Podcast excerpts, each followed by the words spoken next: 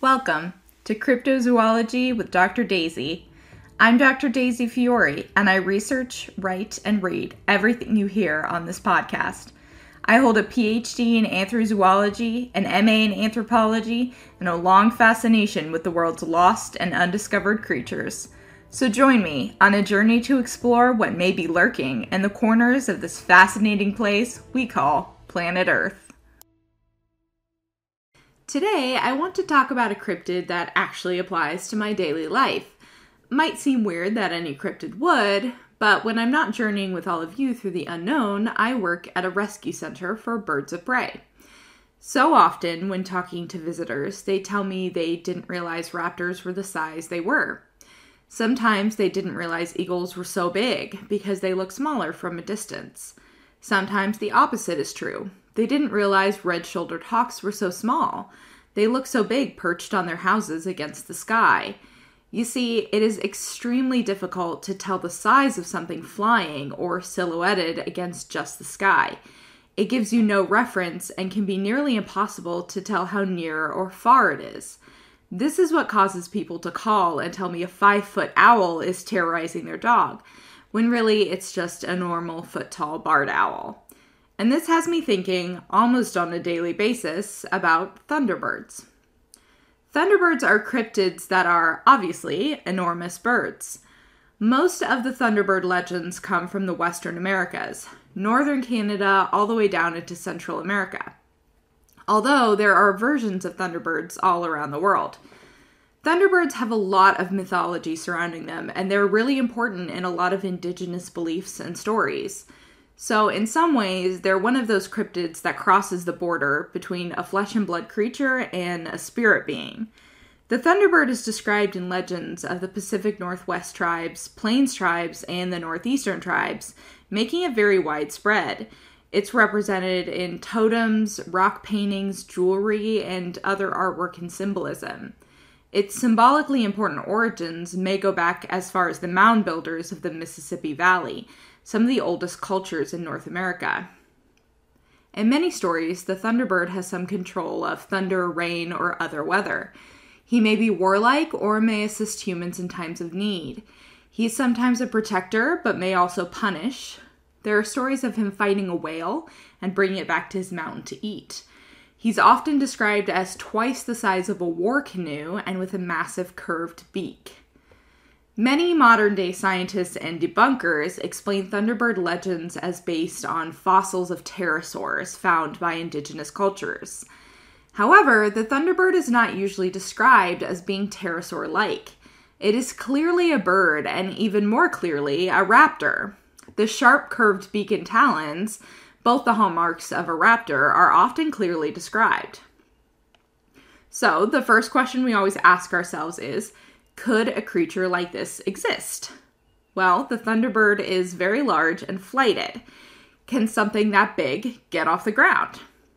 The largest flighted creature ever to live was called Quetzalcoatlus northropi, named after the Aztec feathered serpent god Quetzalcoatl.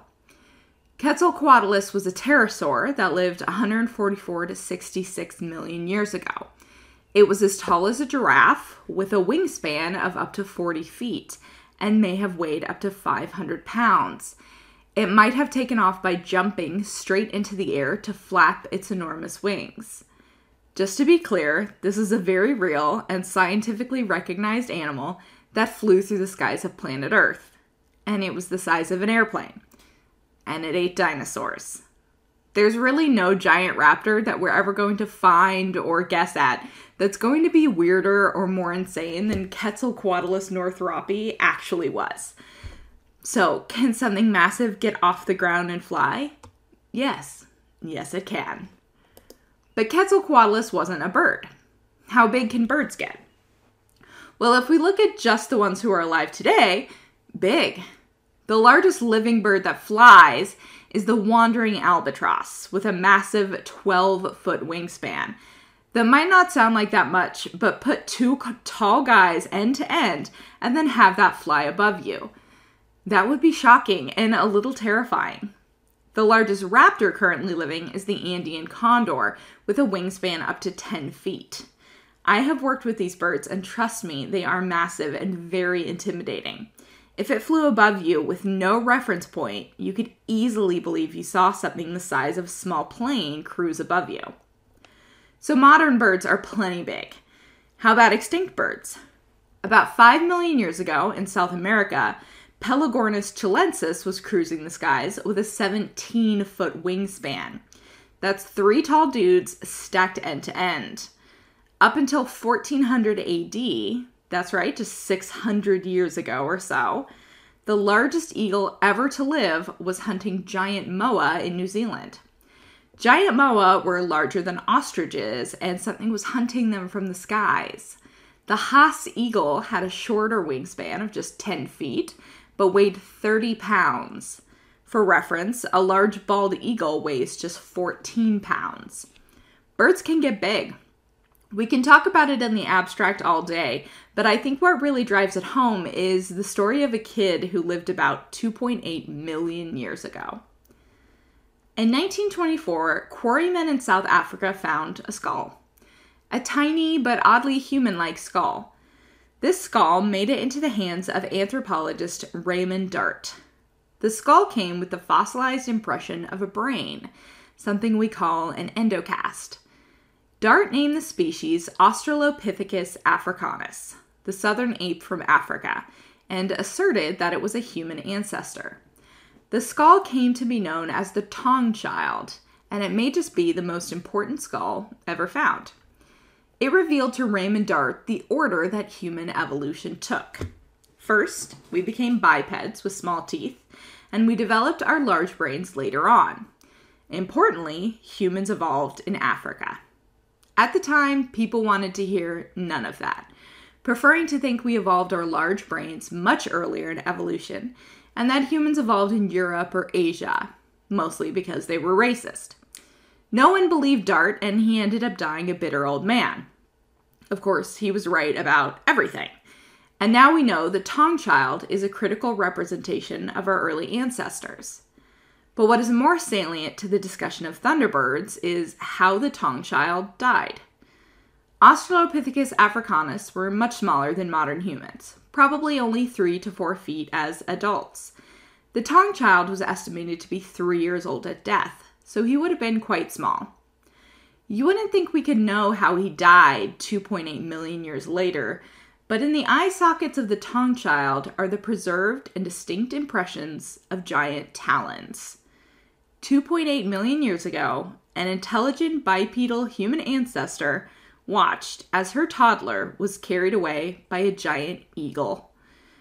Today, we mostly think of birds as beautiful or at least harmless, and people who are afraid of birds are silly. But in the most important human ancestor ever found, we have proof that that was not always the case. Birds large enough to carry off children have existed. To me, all of these facts establish the plausibility of the thunderbird. It could be the cultural memory of extinct giant birds. It could, of course, be an undiscovered giant bird, either alive or recently extinct. Or it could be modern large birds, out of place and mistaken for being even larger than they are. I think it's a combination of all of these things. I believe many of the indigenous legends may be a combination of cultural memory and extinct species, they could also be referencing rarely seen but very real massive birds. Indigenous cultures know their local animals well. They live among them every day, have beliefs associated with them, and use them for resources. It is why I never dismiss it when local people claim to see a different animal or one acting oddly. And if there is one thing I know about birds, it's that they do not stay where they're supposed to be. In August 2020, Alaskans spotted a rare sight on the highway a Steller sea eagle. These eagles are from Russia and Japan and can weigh in at 21 pounds with an 8 foot wingspan, much larger than the local bald eagles. They do occasionally make it to Alaska. They could be a source of Thunderbird legends along the western United States. Uncommonly seen and larger than local birds, they would certainly generate interest. Of course, as you may have heard, this particular Steller sea eagle didn't stop in Alaska. He then wandered off to Texas, Quebec, Nova Scotia, Massachusetts, and Maine. Without pics, I doubt anyone would have believed it. A few hundred years ago, it would have been strange enough to generate all kinds of legends. Now, in 2022, this weird eagle came back, and I sort of love him. He's very, very lost. And birds sort of do that sometimes. A snowy owl recently ended up in Southern California. Today, it's an adventure for the Instagrammers, but in the past, it would have been an omen and a source of legends. To me, it's easy to see how Thunderbird legends came from real animals. But how about modern Thunderbird sightings? With the number of birders out there, I find it hard to believe there are massive species of raptors going undiscovered. In 2001, in South Greensburg, Pennsylvania, a 19 year old witness saw a massive bird flying over Route 119. The witness looked up to see a bird flying overhead that they estimated to have a wingspan of 10 to 15 feet and a head 3 feet long. They also claimed it was flying 50 or 60 feet overhead. This set off a few sightings in the area. A month later, someone else spotted a bird they claimed to have a wingspan of 15 to 17 feet with a foot long beak. These sightings were all lumped together, but a bird with a 10 foot wingspan and a bird with a 17 foot wingspan are two very different things. One could maybe be an exaggerated large bald eagle, the other definitely is not. But the problem with all these sightings is people saw the bird in flight, where you can't really estimate size. In 1969, in Pennsylvania, a woman saw an enormous bird flying over a creek. She estimated the wingspan to be the size of the creek, 75 feet wide. Not even Quetzalcoatlus had a 75 foot wingspan. This is much more likely to be distorted perspective than an actual airplane sized bird flying around Pennsylvania, but somehow only being seen by one woman. To give you an idea of how much the open sky can distort your perception of size, I'll give you an example from my life. I was driving down the highway the other day when I saw a small crop duster plane off to the side. I thought that was a little weird because there's really no fields around here to crop dust. I ended up at a stoplight and I watched it a little further. It took me a good three minutes to realize it wasn't a plane, it was a drone. One of the handheld ones, probably two feet wide. But a quick look with no reference, and I thought it was a full size plane. I think most modern giant bird sightings are probably cases of mistaking normal size but large birds like eagles, red tailed hawks, ospreys, and ravens for much larger things. It can be intimidating when they're flying overhead, and it's easy to get carried away estimating size. Once a sighting occurs and it's in people's minds, other sightings often continue to exaggerate size because people expect to see a large bird. So it can go from 10 feet to 17 feet pretty quickly. I feel I would be remiss if I didn't mention one other thing in this episode, and that is pterosaur sightings. There are claims going back a few hundred years that claim to see actual flying dinosaurs still roaming the skies. In one story from the Tombstone Epitaph in Arizona in 1890, two cowboys shot at a creature with a wingspan of 190 feet. Almost nobody believes that story. It was probably just a slow news day. Cryptozoologist Jonathan Whitcomb claims there have been sightings of pterosaurs in 33 states and Washington, D.C. Only one of his witnesses will be identified by name and claims to have seen them several times. Witnesses describe various dinosaur like features. They, of course, did see a dinosaur. Birds are the direct descendants of dinosaurs. But did they see a pterosaur? I really doubt it. Not because a creature can't survive long past when we thought it went extinct. The coelacanth did it. No, my doubt comes from knowing bird people.